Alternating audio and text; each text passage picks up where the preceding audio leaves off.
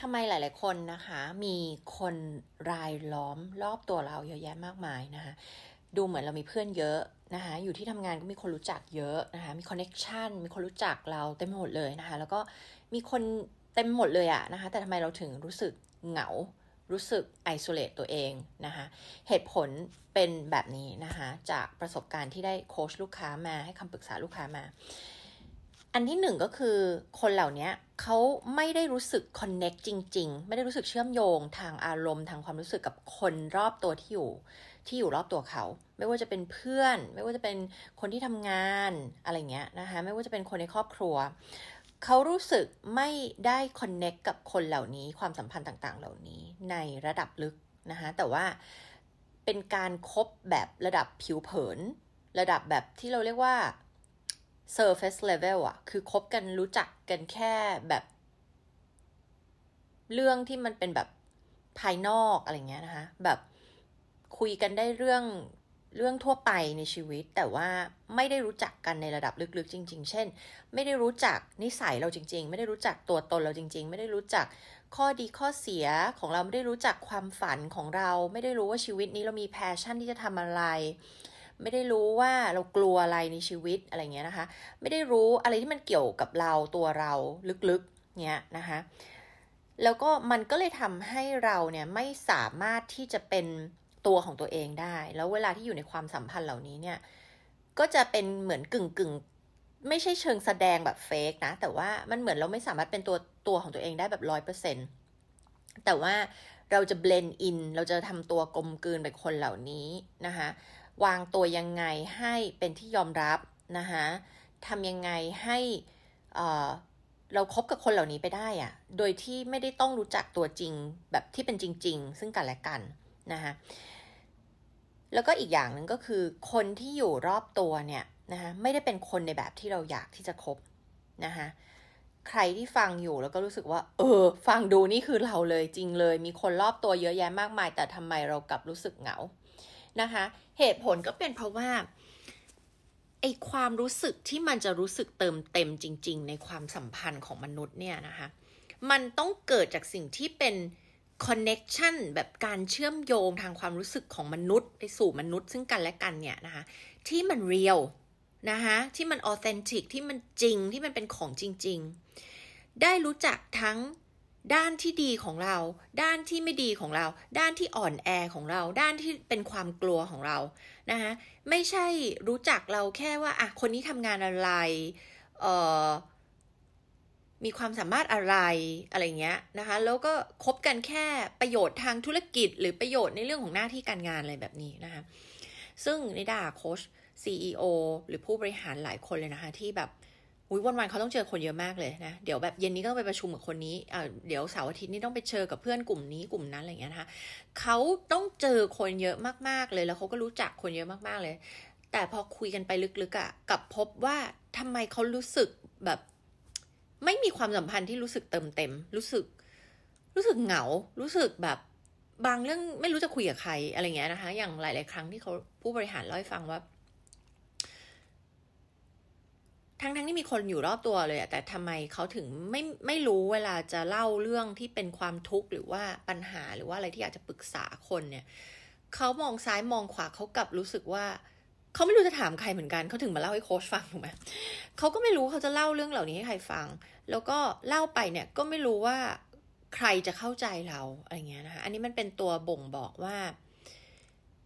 เขาไม่สามารถจะคอนเน็กกับคนรอบตัวของเขานะะซึ่งไม่ได้แปลว่าเป็นความสามารถของตัวเราว่าเราไม่สามารถคอนเน็กกับคน แต่ว่า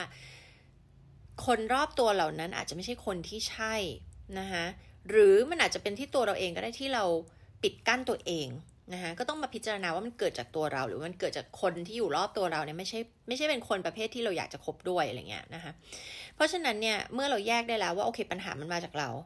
หรือมันมาจากการที่เราอยู่ผิดที่คนเหล่านี้ไม่ใช่คนที่ใช่นะคะถ้าเกิดจากตัวเราก็ให้เรากลับมาที่ตัวเรานะคะแล้วก็มาดูค่ะว่าอะไรที่มันขวางเราอยู่ อะไรที่มันทำให้เราปิดกั้นตัวเอง อะไรที่ทำให้เราแบบ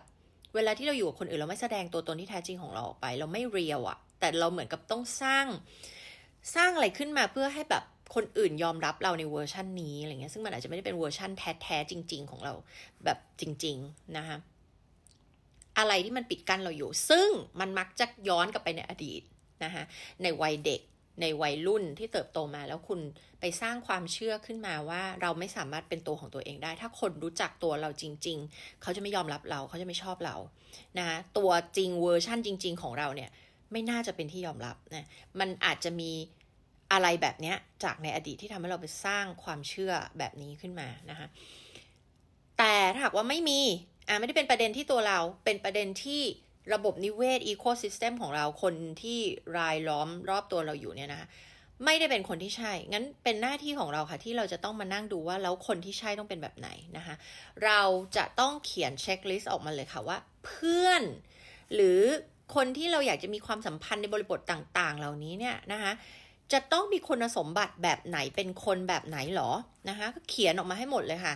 คนที่คุณจะรู้สึกมีความเติมเต็มอ่าพูดตัวอย่างของเพื่อนแล้วกัน เพื่อนที่คุณรู้สึกมีความเติมเต็ม สามารถคุยกันได้ทุกเรื่องเป็นตัวของตัวเราเองได้ แล้วก็เมื่อได้คบกับคนลักษณะแบบเนี้ย เราจะมีความแบบฟูลฟิลอะรู้สึกเติมเต็ม เขาต้องเป็นคนแบบไหนหรออะไรเงี้ยนะคะก็ให้เขียนออกมาค่ะ แล้วก็ลองคิดต่อว่าแล้วคนเหล่านี้อยู่ที่ไหน นะคะจริง ๆ ถ้าคุณได้มองย้อนกลับไปในอดีตคุณจะค้นพบว่าคุณเคยมีหลาย ๆ คนที่เป็นแบบนั้นนะคะ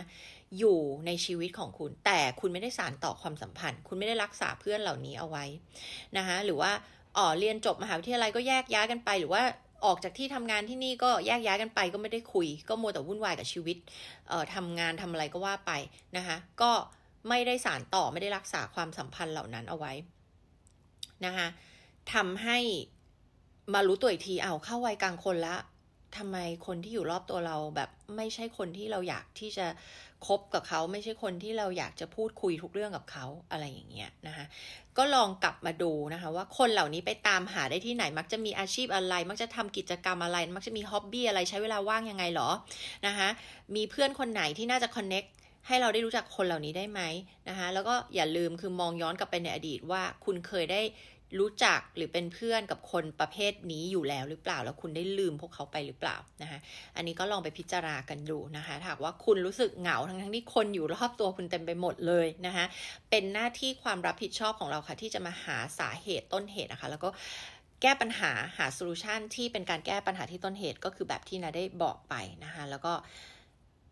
มันไม่ใช่คนเราอยู่ดีๆ ก็เกิดมาแล้วก็มีเพื่อนที่ถูกใจนะคะแต่มันเป็นหน้าที่ของเราที่เราจะต้องไปตามหาแล้วก็ลงทุนในความสัมพันธ์ต่างๆ เหล่านั้นนะคะถ้าว่าเราอยากมีความเติมเต็มในเรื่องของเพื่อนนะคะ แล้วก็คนที่เราครบด้วยค่ะ ส่วนใครที่รู้สึกว่า เออ เรารู้สึกว่าเราไม่สามารถที่จะเป็นตัวตัว ตัวตนที่แท้จริงของเราแบบเรียวๆเลยเนี่ยให้คนได้มารู้จักเราให้มาสัมผัสเรานะคะ เรารู้สึกว่าเราต้องมีกำแพงอะไรบางอย่าง เพื่อปกป้องให้ตัวเองรู้สึกปลอดภัย ไม่ให้คนเข้ามาได้รู้จักตัวตนแท้จริงของเราเนี่ยอันนั้นก็อาจจะเป็นทรมาจากวัยเด็กได้นะคะ ซึ่งใครที่อยากจะมาเยียวยาจิตใจนะคะไม่ว่าจะเป็นบาดแผลทางจิตใจที่แบบใหญ่ ๆ เลย หรือจะเกิดจากเหตุการณ์ใหญ่ ๆ หรือว่าเล็ก ๆ ก็ตามนะคะ ก็เป็นทรมาเป็นความคิดความเชื่อที่ ไม่ส่งเสริมชีวิตเรานะคะเป็นความเชื่อที่จำกัดตัวเรานะคะก็มาฮีลิ่งกันได้นะคะใน healing workshop นะคะที่เราจะจัดวันที่